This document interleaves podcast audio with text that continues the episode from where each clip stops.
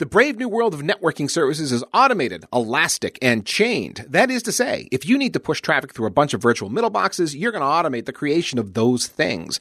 Eventually, the days of standing up hardware services and plumbing them oh so carefully will be gone because the world won't wait for you to get it done. Automation is your answer. And then when you need to grow those services, that is, create more of them to support additional volume, the services will grow dynamically. More instances stood up and torn down as needed depending on load. And let's say you have a bunch of different network services an application must pass through. You'll set up traffic patterns in a service chain so that traffic flows through the virtual network services they need to without you having to rely on physical plumbing and clever routing. And all of this happens today in the worlds of OpenStack, containers, NFV, and microservices. In other words, this isn't the unicorn networking no one uses that some of you complain about when you write to us here at Packet Pushers. This is real stuff. I am Ethan Banks. Joining me is Greg Ferro, and to discuss microservice orchestration for networking is our sponsor today, Sonus Networks. Brian Hill joins us from Sonus. Brian, welcome to Packet Pushers, and please introduce yourself to our gentle listeners. Thank you, Ethan. Yes, this is uh, Brian Hill. Like you said, I'm a vice president of engineering, research and development at Sonus Networks. And we've been doing a lot of stuff uh, in this area, microservices and orchestration and automation. And I'm very pleased to have this time today to go over this with you. Okay, jumping right into the conversation then, microservices is a central part of what we're going to be talking about today. And depending on who you talk to in the industry and the context, that term, microservices, means different things to different people. So to help us level set this conversation, how are we defining microservices? Okay, when I talk about microservices, I think about an element of functionality that's purposely focused in to be small. And there's a lot of advantages of that once you do that. But the key thing is to create services that customers will want to buy from communication service providers. So the idea is to create these elements, these microservices, chain them together into a service that is something a customer will buy. And kind of as you touched on in the introduction, to do that in more real time, do it dynamically, spinning up capacity and spinning down capacity are all the very positive side effects of microservices. And so, how would this be different from, let's say, I've got a virtual firewall and a virtual load balancer? Are they smaller than that, would you say? Or are those elements that maybe you would consider a microservice? I would consider those services. Well, interesting question. I haven't delved into the details of a firewall implementation, but certainly one could consider it a microservice and have it chained through in the case of Sonus Networks, have it chained through to a unified communications type signaling and media processing microservices. So I would say yes. The definition of microservices are hard to quantify across the board, but certainly a firewall could be a microservice as well as other devices in a, in a typical um, CPE type device or communication service provider device. Another question here to help us uh, establish this context. Typically, you hear about microservices in terms of some sort of an orchestration system. That could be OpenStack, that could be Kubernetes, that is what is spinning up these services and tearing them down as needed. Is that also what we're getting at here? Some sort of orchestration? Absolutely. I think orchestration is a very important component of this. It really adds a high degree of value to microservices. Okay, so let's jump into uh, maybe OpenStack is a good topic here. If I'm running an OpenStack cloud, what do I need to understand about that to grasp how I'm going to do microservices and service chaining? I think everyone uh, on, the, on the podcast here is very familiar with OpenStack, the whole notion of uh, software based COTS type of uh, environment where compute and storage are all virtualized and available from an infrastructure. This is the ETSI architecture for OpenStack, which I believe is completely uh, accepted by, by everyone who's working in this space. The ETSI reference diagram for OpenStack. Right, which saw some early revisions, but uh, yeah, it's still one of the models that everybody is looking at.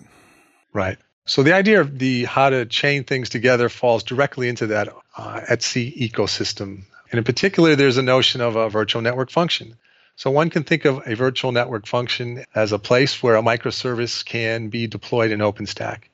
So once you have that microservice, the idea is that an orchestration layer, which if you look at it top down, the orchestration layer will fall at the top. The orchestration layer will take some inputs from a user or some policy, and then it will know to chain together certain microservices to deliver a service. This could be on demand from a you know a, a customer uh, uh, logging into a web portal and wanting to create a service. This could be due to uh, networking capacity at a time of day or or Mother's Day. You know when the capacity leaps high, policy in the orchestration layer could lead to the creation of additional microservices. I think it's worth just highlighting something here is that the OpenStack model for service providers is somewhat different to that of enterprises. So if you're listening and you're thinking of this from an enterprise point of view, you need to take out your blue colored goggles and start thinking about it slightly different. So when we talk about OpenStack and service chaining and ETSI and service providers, what we're referring to here is the telco point of presence, which is at the edge of the telco network, where today they have little sheds full of boxes that do telco stuff, authentication, accounting, logging, 3G, 4G, 5G, DSL, DSLAMs, that type of stuff.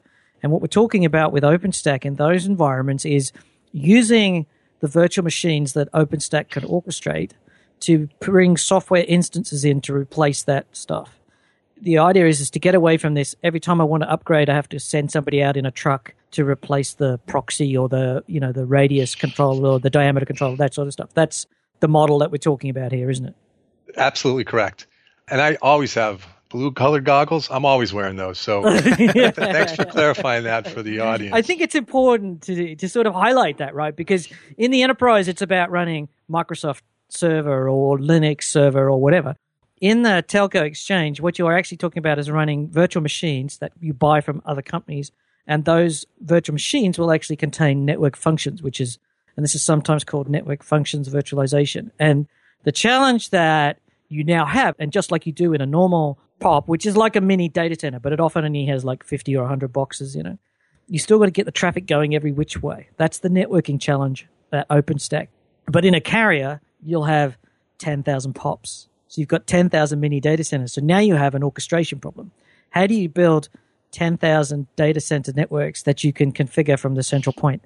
And that's where the ETSI model comes from. What we do with the ETSI reference model is define a, an operational service something OSS. I'm trying to remember what OSS stands for.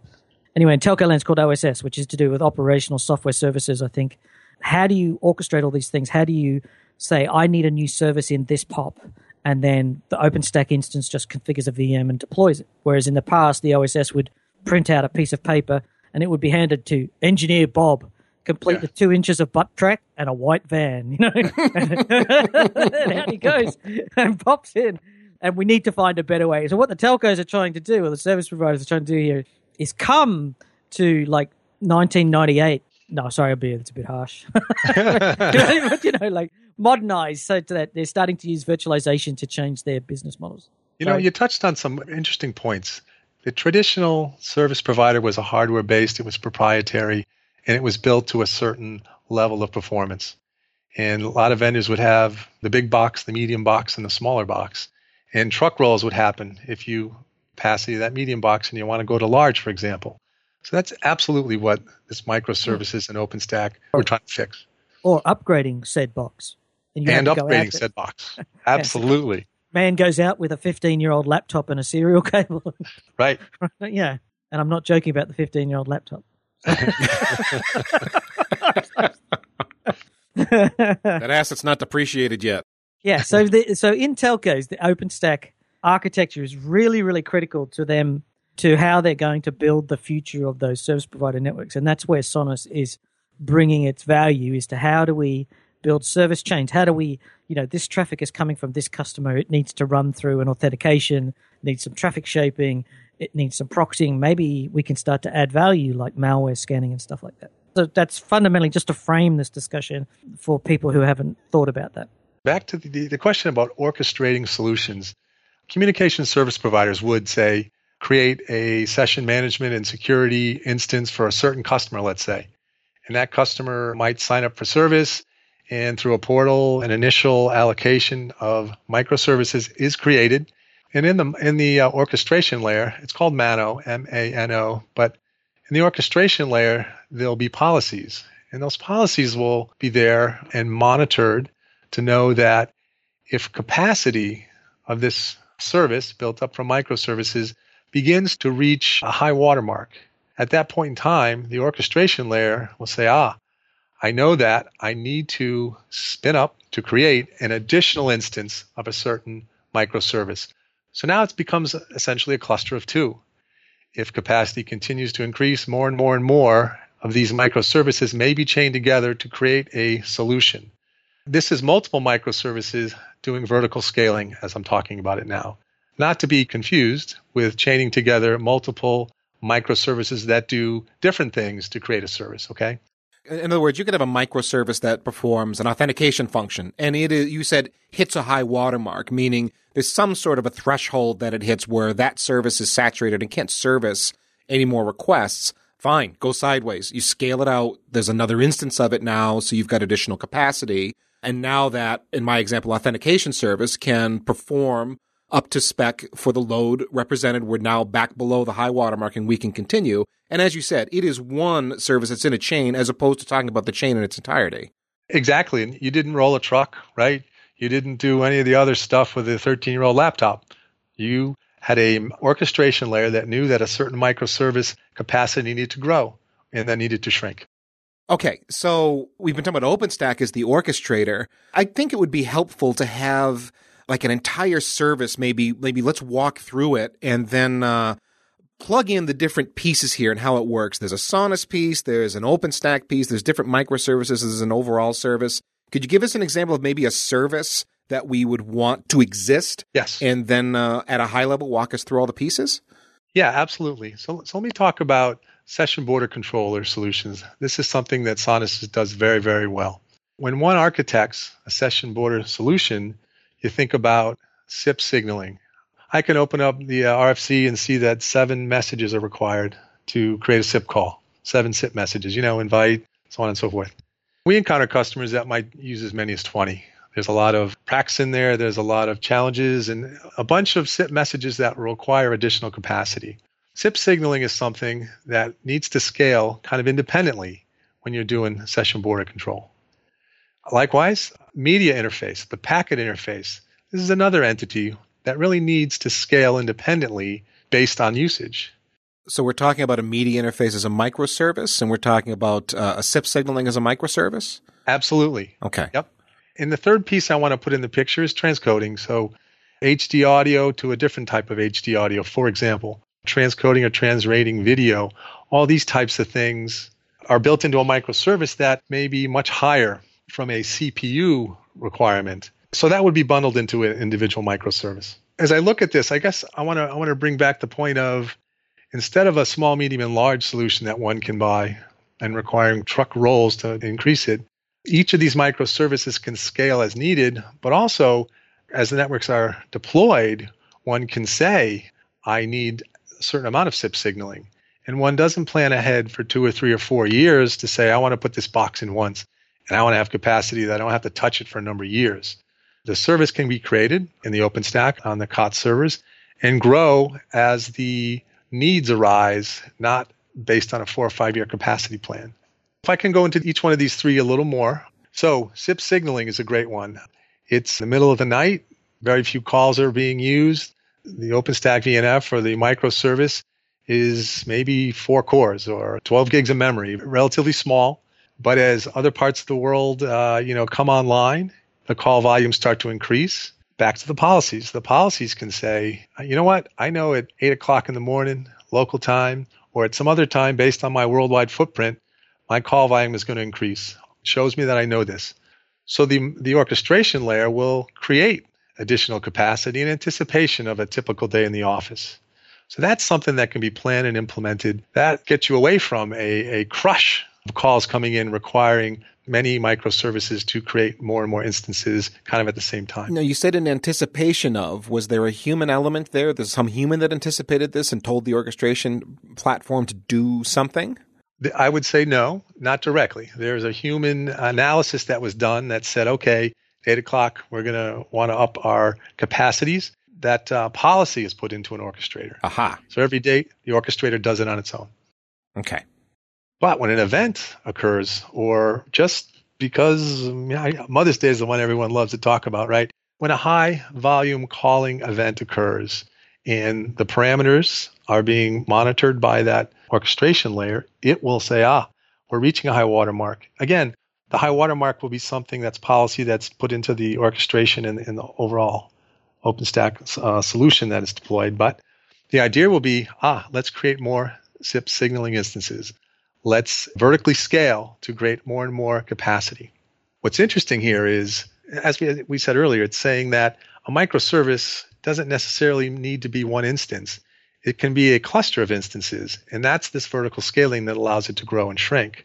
What's important to note, it's a cluster, and each member of that cluster, of that microservice, needs to have a common data store.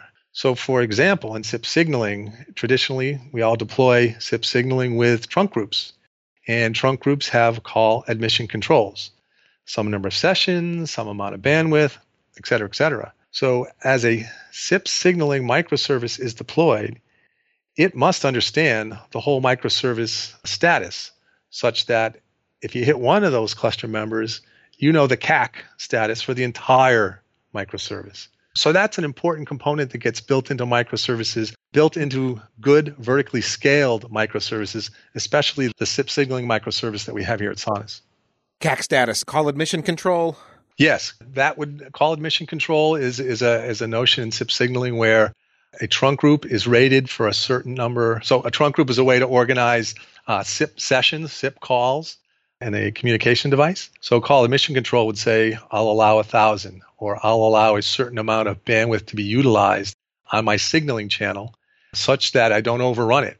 The bigger point being that whether it's CAC or some other element of the SIP parameters, everyone in the cluster needs to know exactly what those parameters are because it's a cluster of devices that are offering a service as a unified whole. These aren't individual state aware services, if you will.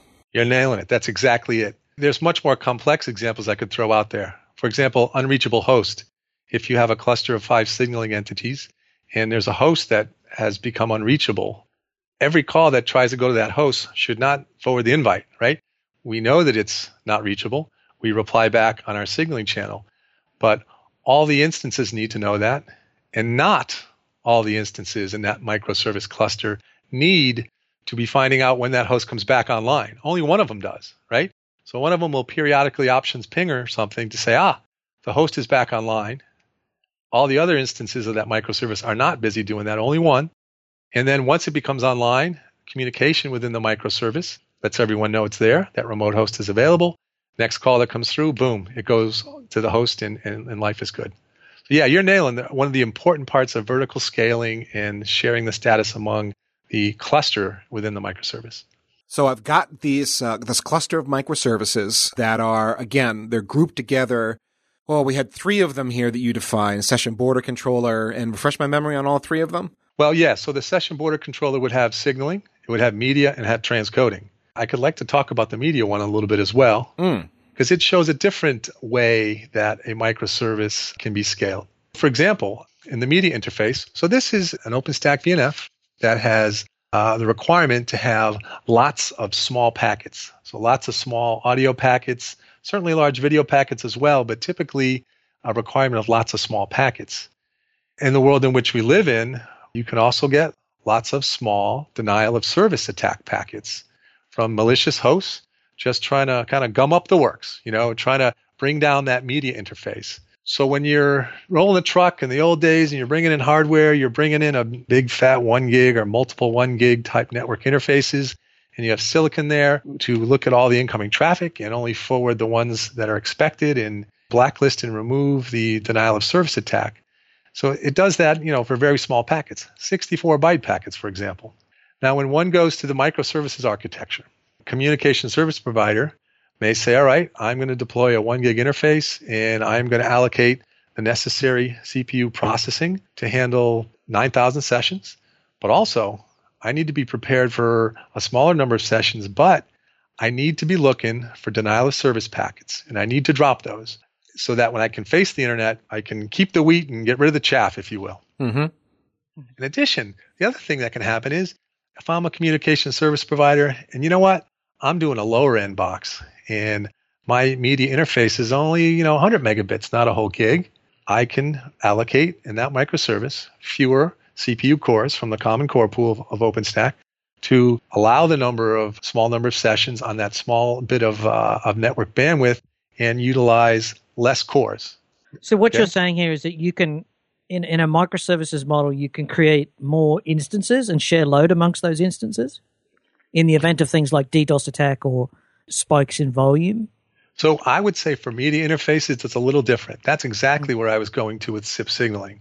Yes. For the media interface, uh, you need to protect your media. So if you're facing the wide open internet, uh, mm. I think every service provider you'll talk to will say, "Yep, I want to do a whole gig's worth of denial of service. I want to know that horsepower is there, so I'm going to mm. allocate that horsepower." Well, see, I've, particularly with media transcoding gateways, right, where I'm holding a conference call and I've got 50 people on the call, and I've got some people coming in off mobile phones, I've got some people coming in off 64k or 128k, or and I've got to transcode between different codecs to make the conference come together, right? Right. I mean, that's a massive problem in hardware because up until now we've used DSPs, and if you've only got a you know 96 DSPs, you've got 96 calls, and uh, that's the right. size of your conference. But if you're doing transcoding in software, you can just instantiate a container with right. X number of resources, and it can transcode X number. That just means you can scale to the limit of the CPUs and the memory in your POP. Yeah, you're hitting you're hitting the transcoding point, the third microservice in my example. One last point back on media though. Some communication service providers will deploy a service over an MPLS network. So they might not be as concerned about denial of service because it's kind of inside their network. They have the opportunity with the MPLS under, underlying it to say, ah, I'm not going to apply as many CPU cores because I'm not facing the wide open internet. I'm facing a, a semi trusted or a partially trusted MPLS infrastructure underneath. So that's just where you can tune your media interface CPUs based on your specific network bandwidth or your specific environment. But getting back to transcoding, you're hitting the nail on the head there. Mm. Transcoding microservice from Sonus is all built around the fact that it's a high CPU intensive endeavor. And the key here is with a transcoding microservice, you can deploy some number of transcoding sessions. And as you mentioned, you can add more and more in a vertical scale way mm. to hit the load of the transcoding you have at a certain time of day. But also, you can change the software related to the transcode. So if you come up with a better algorithm, or if you find a more efficient algorithm, you just replace the software instead of having to replace the DSPs, which used to be hard coded. Yes, or so, you come up with a new codec. So mm-hmm. I'm going to deploy the EVS codec, for example. I can add a new microservice that supports EVS, mm-hmm. and that can be a policy on the signaling side to know that a certain codec can be serviced on a uh, on a particular member of the cluster that mm. supports EVS. You can have a knowledge of which parts of the transcoding cluster do which audio transcodings.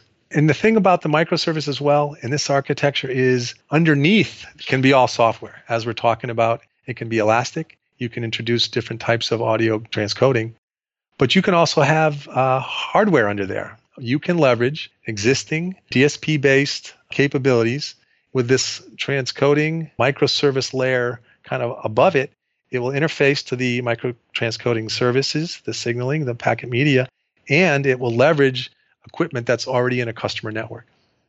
Okay, so how does that magic happen? Because you said when we talk about NFV and virtualized network functions, I'm thinking they're virtualized, not hardware. And doesn't that go against the microservices model and elastic growth and all that? Well, you know, it's more of a customer or a communication service provider leveraging the investment they already have in equipment. If you have equipment that does audio transcoding as you transition from the, you know, proprietary hardware world to the all OpenStack world, you can leverage that investment until it's completely depreciated and then you choose to take it out of the network.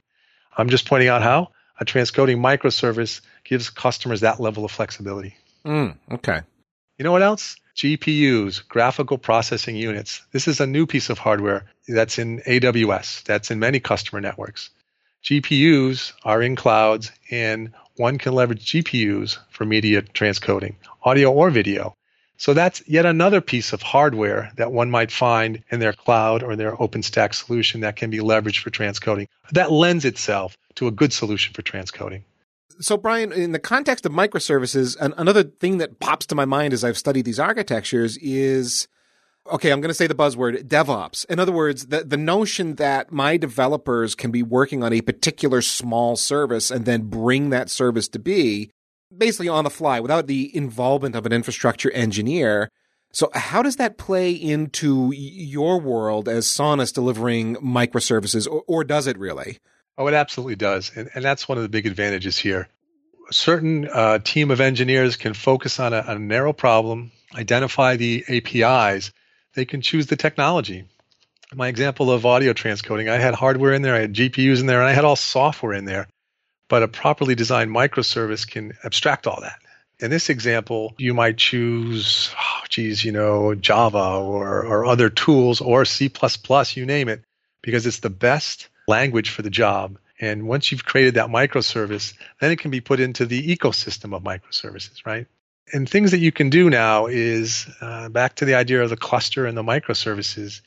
You might have a bug fix, right? Believe it or not, software has problems, right? You could add a in any of those microservices I mentioned a new instance that has the bug fix in there, and you can run it on one instance in the cluster, kind of a canary testing mode, where you see that it's running fine for a certain number of, of days, and at that point, we would spin up additional instances of the new microservice in the cluster, dry up traffic on the older instances such that they're uh, all running with the new bug fix.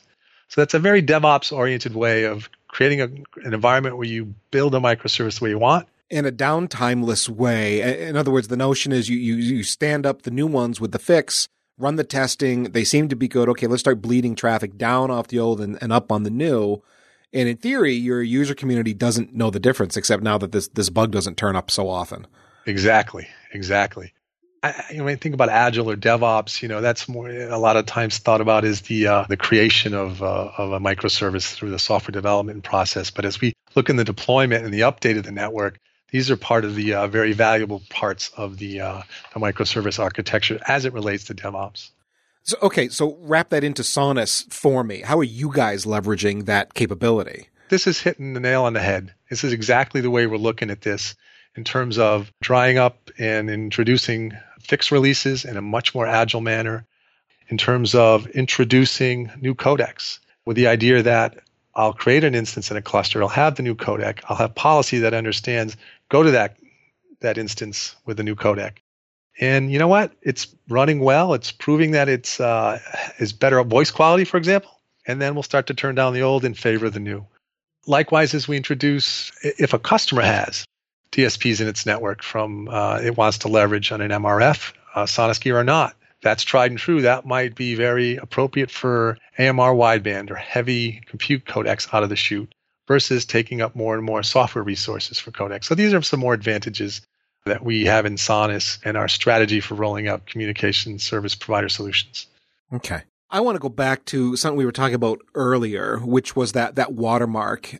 How do we detect when a threshold is being exceeded. Uh, and, and maybe this is really about analytics, I guess. But it does seem kind of magical. That's that's one of those conversations you have as you talk about container architecture and so on. Oh, and when things are too busy, we just spin up more. How the heck do you know when things have been exceeded? So, so these are these are some of the challenges of the of the that I want to call it the northbound interface is a loaded term, but the interface between the the virtual network functions and the orchestrator. There's some standards out there. Ceilometer is an example of one that's kind of the magic of the orchestrator. The orchestrator is an interesting place right now in that some companies are advocating open source MANO orchestrators such that you can uh, you know take their open source and use it. I think China Mobile and some others are are advocating that. Even AT&T, who's building eComp, has come out and said, "Yeah, this is what we're doing, and we're thinking about making it open source." So the magic is really built into the orchestrator, and it, it requires some level of planning from the policy to understand how you want things to be, as well as what elements of a microservice is it memory usage? Is it CPU utilization? Is it something else that's critical? And that's how the decision gets made. Now, you mentioned Ceilometer. That is a component in OpenStack, correct? Yes, it is. It's part of the OpenStack. Um, okay, part of the OpenStack, uh, a bundle of many services that talk to one another and so on let me just get this in my brain. I would program Ceilometer. I would say, hey, look at these devices on something specific. You're going to monitor, again, we don't know exactly what the right thing is necessarily, but let's say CPU utilization and memory utilization. If a watermark, if uh, some high watermark is exceeded of those specific things that we want to monitor, I'm going to have a policy that can react to that event and take an action. Is that right? That's correct. You're hitting the nail on the head. Absolutely. And that action then will deal with the, the circumstance. If it's CPU utilization, that's pretty obvious. We're going to spin up a new service so we can start to spread load out. Memory utilization would really be the same thing. I suppose, you know, you spin up a new instance or I guess other reactions. I mean, could you assign more memory to the virtual instance on the fly? I'm not sure what all the capabilities are, but something that's going to ameliorate that condition. There's a notion of, of, horizontal scaling as well as vertical scaling. And the horizontal scaling does allow one to add memory to a virtual network function on the fly. But the vertical scaling is the one we are talking about today with the clustering in, in, in, of a microservice. Okay. How rich are we with these analytics? I mean, what are our capabilities uh, really? Well, the analytics are just, I think it's just exploding. You know, it's, it's not big data, but it's kind of like that. The idea of, and, we do this at Sonus, our, our cloud strategy, which is a common in OpenStack, is to, to push data to that common data store, Cassandra style database that many devices can write into very efficiently. And there's analytics tools that can reach down into that database and pull out the information that's necessary. So that type of analytics database in the cloud is what is very powerful. That's where it's going to allow MANO devices to understand what's happening in all the devices in the network where they're generating microservices. So, Brian, we've had a big conversation here. Uh, microservice architectures as related to service providers. I think a lot of that is eventually going to trickle into the enterprise as well as uh, all of us across the industry begin rethinking how we do application deployment uh, and so on. Thanks for sharing this about Sonus and how you guys are taking microservices to build larger services, which is really representative of what's happening in, in the wider industry. I mean, uh, maybe you could just at a high level, you know, take us through that. Did I have all that about right? Yeah, you do. You really do. Microservices are all about chaining together individual components that follow a nice DevOps style where where focused work and functionality can be built and chained together with a great lifestyle capability of bringing in bug fixes and bringing in new features and, and deprecating old ones in, in, a very in-service manner. OpenStack enables it. I, I guess I can just say it that simply. The OpenStack environment has defined components of the architecture that just naturally lead to this. And, and the flexibility gives customers, you know, we talked about the truck rolls and so on and so forth. Very much a customer can build out what he needs or he or she needs when they need it and can uh, in real time or close to real time as they choose expand it it's all about this idea of software versus hardware but you're still dependent like you still depend on the hardware you still need cpu cycles and memory to make things run but it's about this shift away to doing stuff in software instead of using dedicated boxes like custom cpus custom silicon of the days gone by and just using x86s and drams but once you've done that you've still got a networking problem You've still got to flow stuff between the chains. You've still got to have VMs that scale up and down. And if you're thinking about how to do this or how this relates to the enterprise, this is exactly how your IP telephony solutions are going to work in the future. They're going to be either using software that Sonus puts together in the back end, the session border controllers and the carriers, or if you have IP telephony or IP collab systems, they're going to be container based or microservices based in the foreseeable future. So everything you've heard today is directly applicable to the enterprise. So, Brian, if I'm listening to the show and I want to dig in more to how Sonus is doing this, where do I go? Right to our webpage at sonus.net, S O N U S.net. Right there is a lot of information about microservices architecture. There's PowerPoints, there's uh, a bunch of information uh, that folks can look at right there on, on the webpage. Wonderful. Sonus.net, thank you very much. And thank you for listening to Packet Pushers today and to Sonus for being our sponsor. You can find this and many more fine, free technical podcasts along with our community blog that is real engineers writing about the stuff they do every day at packetpushers.net. Follow us on Twitter at Packet Pushers, find us on LinkedIn, like us on Facebook, and rate us on iTunes. Last but not least, remember that too much networking would never be enough.